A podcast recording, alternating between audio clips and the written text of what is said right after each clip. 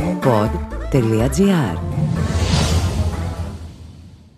Μας χρειάζεται η ιστορία ως γνώση και ως ερμηνεία του παρελθόντος; Αν όχι, ας την ξεχάσουμε.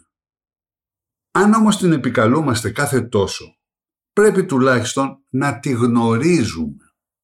Αυτό ισχύει κατεξοχήν για την ιστορία της δημοκρατίας. Αφού καμαρώνουμε ως Έλληνες ότι γεννήθηκε εδώ και ότι αποτελεί επινόηση των αρχαίων προγόνων μας. Είμαι ο καθηγητής Γιώργος Μαυροβορδάτος και αυτό είναι το τρίτο επεισόδιο ενός νέου podcast που επιγράφεται «Ενίγματα της Αθηναϊκής Δημοκρατίας».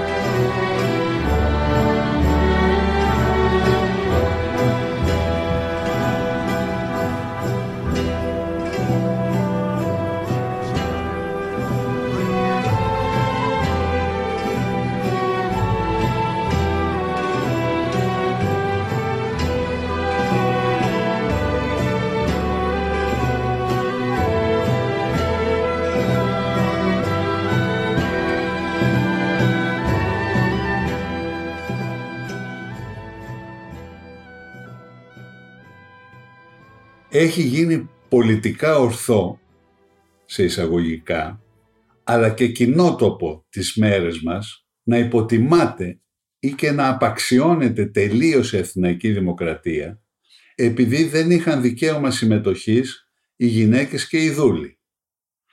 Πρόκειται για εύκολη αλλά παραπλανητική επίκριση που συνιστά κραυγαλαίο αναχρονισμό τα πλήρη πολιτικά δικαιώματα των γυναικών αποτελούν πολύ πρόσφατη κατάκτηση, μόλις τον περασμένο αιώνα. Η δουλεία επίσης καταργήθηκε και απαγορεύθηκε σχετικά πρόσφατα, χωρίς να έχει τελείως εξαφανιστεί ούτε σήμερα, με διάφορες ιδεχθείς μορφές. Επιπλέον, παρά τη χρησιμότητά της για σκοπούς πολεμικής και προπαγάνδας, ιδίως εκ μέρους μερικών ακραίων φεμινιστριών, το να εξομοιώνονται και να ταυτίζονται οι ελεύθερες πολίτιδες με τους δούλους είναι επίσης άτοπο και εντελώς παραπλανητικό. Πολλοί από αυτούς που γράφουν για τις Αθηναίες φαίνεται ότι αγνοούν ακόμη και την ύπαρξη του τύπου πολίτης με γιώτα ως θηλυκού του πολίτης με ήττα. Μολονότι ο τύπος πολίτης με γιώτα συναντάται σε πασίγνωστα αρχαία κείμενα. Υπάρχει επίσης ο τύπος αστή ως θηλυκό του αστού που χρησιμοποιείται συχνά ως συνώνυμο του πολίτη. Κατεξοχήν γνωστό παράδειγμα αποτελούν τα πολιτικά του Αριστοτέλη όπου διακρίνει δύο περιπτώσεις για να αποκτηθεί η ιδιότητα του πολίτη στις διάφορες πόλεις κράτη. Απαιτείται είτε να είναι πολίτες και οι δύο γονείς, πολίτην των εξαμφωτέρων πολιτών, είτε ένας μόνο από αυτούς, εκπολίτου ή εκπολίτιδος. Πιο κάτω αναφέρεται ότι σε μερικές δημοκρατίες αρκεί να είναι πολίτης με γιώτα η μητέρα. Ο γάρ εκπολίτιδος εν τις δημοκρατίες πολίτης εστίν. Τελικά όμως απαιτείται να είναι πολίτες αμφότεροι οι γονείς. Στο σημείο αυτό ο Αριστοτέλης ασφαλώς εμπνέεται από την περίπτωση της Αθήνας. Υπάρχει βέβαια μία αντίφαση ανάμεσα στην ιδιότητα του πολίτη και την έλλειψη πολιτικών δικαιωμάτων. Αλλά η αντίφαση αυτή συναντάται και στη νεότερη εποχή. Οι γυναίκες στις δυτικές δημοκρατίες και στη χώρα μας ασφαλώς είχαν την ιδιότητα του πολίτη και πριν αποκτήσουν το δικαίωμα να ψηφίζουν και να ψηφίζονται στη διάρκεια του 20ου αιώνα.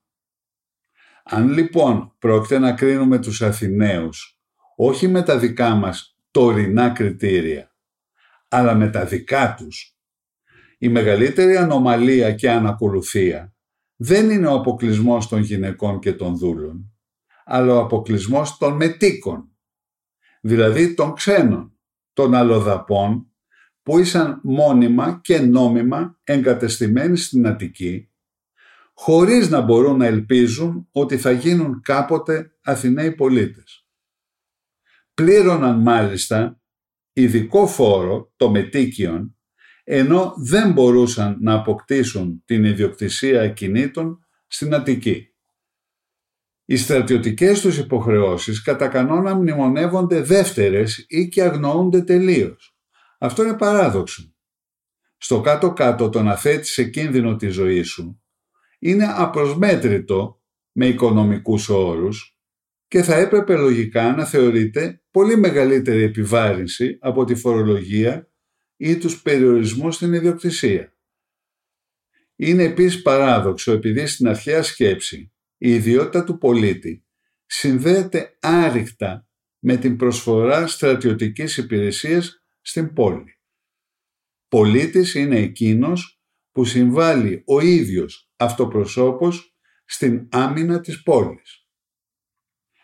Κεντρική θέση στα πολιτικά του Αριστοτέλη έχει η σύνδεση των πολιτικών δικαιωμάτων με την προσωπική συμβολή κάποιου στην άμυνα της πόλης, ως πολεμιστή.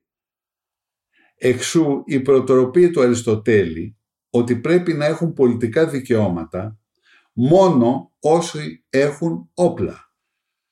Η λέξη όπλα εδώ σημαίνει την ασπίδα ή και συνολικά την πανοπλία ενός οπλίτη. Η σύνδεση των πολιτικών δικαιωμάτων με την προσωπική συμβολή κάποιου στην άμυνα της πόλης δεν αποτελεί πρωτότυπη ιδέα του Αριστοτέλη, αλλά αντίληψη ευρύτατα διαδεδομένη στην κλασική Ελλάδα. Το 423, για παράδειγμα, ο Σπαρτιάτης στρατηγός Βρασίδας προσπαθούσε να αναπτερώσει το ηθικό των Πελοποννησίων στρατιωτών του επιχειρηματολογώντας ότι σε ολιγαρχίες όπως οι δικές τους, οι ολίγοι κυβερνούσαν τους πολλούς μόνο και μόνο επειδή οι ολίγοι υπερήχαν ως πολεμιστές. Σε άλλη περίσταση, ο Αθηναίος ολιγαρχικός Θηραμένης απέκρουε το 404 την κατηγορία της ασυνέπειας επιμένοντας ότι αυτός πάντοτε υποστήριζε να έχουν πολιτικά δικαιώματα αποκλειστικά όσοι υπηρετούν την πόλη και με άλογα και με ασπίδες, δηλαδή ως υπείς ή ως οπλίτες. Ανάλογη είναι η άποψη και του λεγόμενου γέρο ολιγαρχικού ή ψεύδο ξενοφόντος, δικαίως γράφει επικρατούν πολιτικά στην Αθήνα οι φτωχοί, πένιτες, αφού αυτοί κινούν τις τρίηρης και έτσι συμβάλλουν στην ισχύ της πόλης περισσότερο από τους οπλίτες. Παραφράζοντας τον Μάο Τσετόγκ, μπορούμε να πούμε ότι γενικά για τους Έλληνες της κλασικής εποχής η πολιτική ισχύς, δηλαδή τα πολιτικά δικαιώματα, πήγαζε από τη λόγχη ενός οπλίτη ή και από το κουπί ενός κοπηλάτη.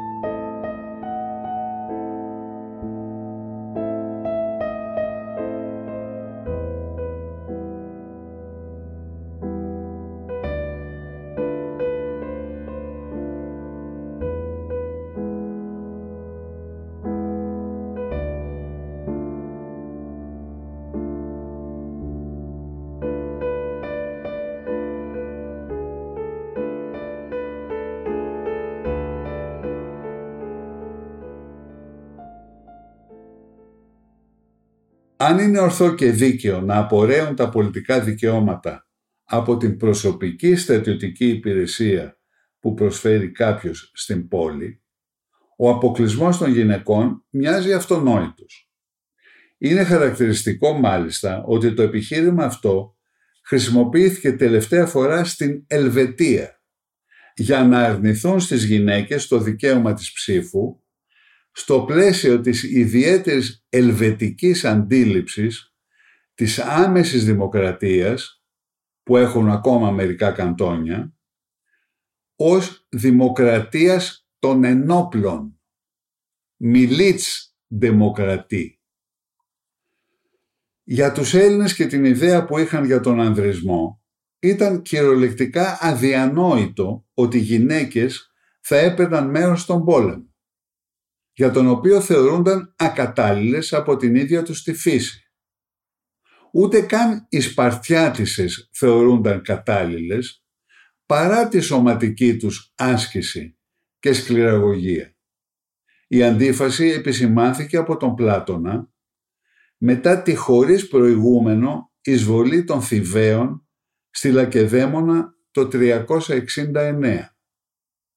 Σε αυτή την περίσταση σύμφωνα με τον Αριστοτέλη, οι Σπαρτιάτισες δεν φάνηκαν καθόλου χρήσιμες, αντίθετα με τις γυναίκες σε άλλες πόλεις. Η αναφορά σε άλλες πόλεις δεν είναι σαφής. Εννοούσε μήπως ο Αριστοτέλης να πετούν οι γυναίκες στους εισβολείς πέτρες και κεραμίδια από τις στέγες; Αυτή είναι μοναδική βεβαιωμένη άμεση συμμετοχή γυναικών σε εχθροπραξίες και μόνο αφού οι εχθροί είχαν πλέον μπει στην πόλη τους. Για παράδειγμα στις πλατείες το 431 και στην Κέρκυρα το 427 καθώς και στον Σελινούντα το 409. Ίσως ο Αριστοτέλης απλώς εννοούσε την πολύμορφη ηλική και ψυχολογική υποστήριξη των ανδρών από τις γυναίκες τους στη διάρκεια ενός πολέμου. Αυτήν που υπήρξε ο κανόνας και στη νεότερη εποχή. Μόνο βάρβαροι θα επέτρεπαν την ανομαλία γυναικών πολεμιστριών που συμβολίζουν οι μυθικές Αμαζόνες. Αυτές οι φανταστικές θηλυκές πολεμίστριες ήταν συνηθισμένο να εκπροσωπούν οικαστικά τον βάρβαρο άλλο και ειδικά τους Πέρσες. Για τους Έλληνες όπως έχει παρατηρηθεί, οι Αμαζόνες βρίσκονταν έξω από το φάσμα της κανονικής ανθρώπινης εμπειρίας. Ενάντια στις κρατούσες ελληνικές βεβαιότητες, η Λυσιστράτη αντιτείνει όπως ξέρουμε, ότι και οι γυναίκες συμβάλλουν στην άμυνα της πόλης, γεννώντας γιους οπλίτες. Πέδας οπλίτας. Αυτό το λέει η Λυσιστράτη, αντικρούοντας την ένσταση που προβάλλει ο απαυδισμένος Αθηναίος αξιωματούχος, ο πρόβουλος, ότι οι γυναίκες δεν μετέχουν στον πόλεμο με κανένα τρόπο. Ουσιαστικά η ίδια αντιπαράθεση επαναλαμβάνεται αργότερα μεταξύ των κορυφαίων των δύο χωρών. Ο κορυφαίος του χορού των ανδρών σκανδαλίζεται που οι Λυσιστράτοι και όσες την ακολουθούν τολμούν να μιλούν περί πολέμου. Η κορυφαία του χορού των γυναικών απαντά ότι οφείλει στην πόλη να δώσει συμβουλή και θα έπρεπε να της επιτραπεί αυτό μολονότι γεννήθηκε γυναίκα, αφού συνεισφέρει άνδρες, δηλαδή στρατιώτες. Η πασίγνωστη αυτή κομμωδία του Αριστοφάνη θέτει γενικά το ζήτημα του αποκλεισμού των γυναικών από την πολιτική ζωή. Είναι όμως ταυτόχρονα και η πιο επίμονη κριτική επανεξέταση ειδικά των παραδοχών και προκαταλήψεων που πηγάζουν από τη φαινομενική μη συμμετοχή των γυναικών στον πόλεμο. Όσο για τους δούλους, η στρατιωτική του συμβολή ουδέποτε υπήρξε αναγκαία για την άμυνα της Αθήνας, εκτός από μία και μοναδική φορά, το 406. Στους δούλους που χρειάζονταν τότε επιγόντως για την επάνδρωση του στόλου, προσφέρθηκε όπως φαίνεται όχι μόνο η ελευθερία τους, αλλά και η πολιτογράφησή τους. Ως κίνητρο η απελευθέρωση θα ήταν αρκετή. Η προσφορά της πολιτογράφησης όμως διέσωζε τη σύνδεση της στρατιωτικής συνεισφοράς με τα πολιτικά δικαιώματα. Η κατάσταση το 406 ήταν απελπιστική και απαιτούσε λύσεις απελπισίας. Η μεγαλύτερη εκστρατευτική δύναμη που είχε απομείνει στους Αθηναίους, περίπου 10.000 άνδρες με 40 πλοία, βρισκόταν αποκλεισμένη στη Μυτιλίνη από υπέρτερες εχθρικές δυνάμεις και κινδύνευε να εξοντωθεί. Μόλις το έμαθαν οι Αθηναίοι από τη μοναχική τριήρη που κατάφερε να ξεφύγει, αποφάσισαν να στείλουν σε βοήθεια ένα στόλο από 110 τριήρης. Εγχείρημα που απαιτούσε έως 22.000 άνδρες. Παρά την επίγουσα ανάγκη, χρειάστηκαν ολόκληρο μήνα για να επανδρώσουν τις 110 τριήρης. Επιστρατεύτηκαν σχεδόν οι πάντες που ήσαν σε στρατεύσιμη ηλικία. Για πρώτη φορά, τουλάχιστον από τον καιρό της ναυμαχίας στη Σαλαμίνα το 480, για πρώτη φορά επιβιβάστηκαν στις Τρίηρης ακόμη και πολλοί από τους υπείς, όπως σημειώνει ο Ξενοφών στα ελληνικά. Εισέβησαν δε και των υπέων πολλοί. Μπορούμε να υποθέσουμε ότι τους χρειάστηκαν μόνο ως κοπηλάτες για να κοπηλατήσουν δίπλα σε δούλους. Για κάποιον τόσο ευαίσθητο σε ταξικές διακρίσεις, όπως ο ξενοφών, αυτό ήταν πραγματικά σοκαριστικό. Το σημειώνει ακριβώς για να δείξει πόσο απελπιστική ήταν η κατάσταση για τους Αθηναίους το 406. Κατά τα άλλα, δούλοι ασφαλώς υπήρχαν κανονικά μεταξύ των κοπηλατών των Αθηναϊκών τριήρεων, μαζί όμως με τέσσερις ακόμη πολύ διαφορετικές κατηγορίες. Αθηναίους πολίτες, Αθηναίους μετίκους, ξένους μισθοφόρους από συμμαχικές πόλεις, και ξένους μισθοφόρους από αλλού. Δεν γνωρίζουμε τα ποσοστά κάθε κατηγορίας, αλλά εκτός από το 406, οι δούλοι ουδέποτε υπήρξαν απαραίτητοι για την επάνδρωση του Αθηναϊκού στόλου.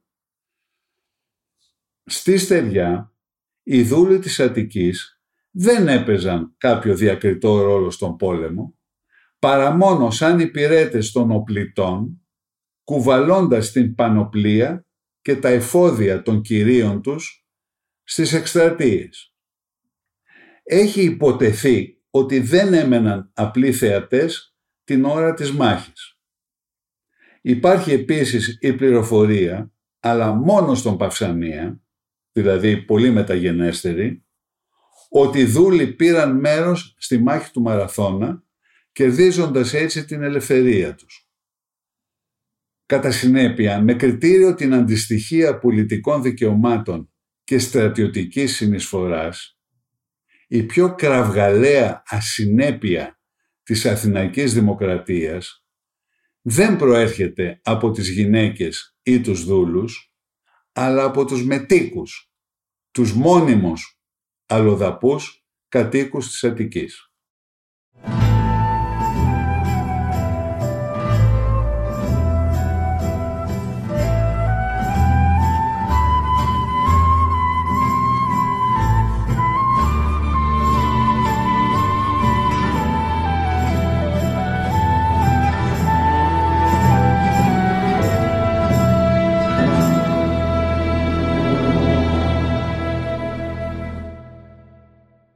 Ακούσατε το podcast «Ενίγματα της Αθηναϊκής Δημοκρατίας» με τον καθηγητή Γιώργο Μαυρογορδάτο. Αναζητήστε το νέο επεισόδιο κάθε δεύτερη Κυριακή. Μπορείτε να ακούσετε τα ενίγματα της Αθηναϊκής Δημοκρατίας στο pod.gr, στο Spotify, στο Apple Podcast, Google Podcast ή σε όποια εφαρμογή ακούτε μουσική ή podcast στο κινητό σας. Το podcast έγινε με την υποστήριξη της Cosmopod. Επένδυση στην ελληνική παιδεία. Γνώση χωρίς όρια. Pod.gr. Το καλό να ακούγεται.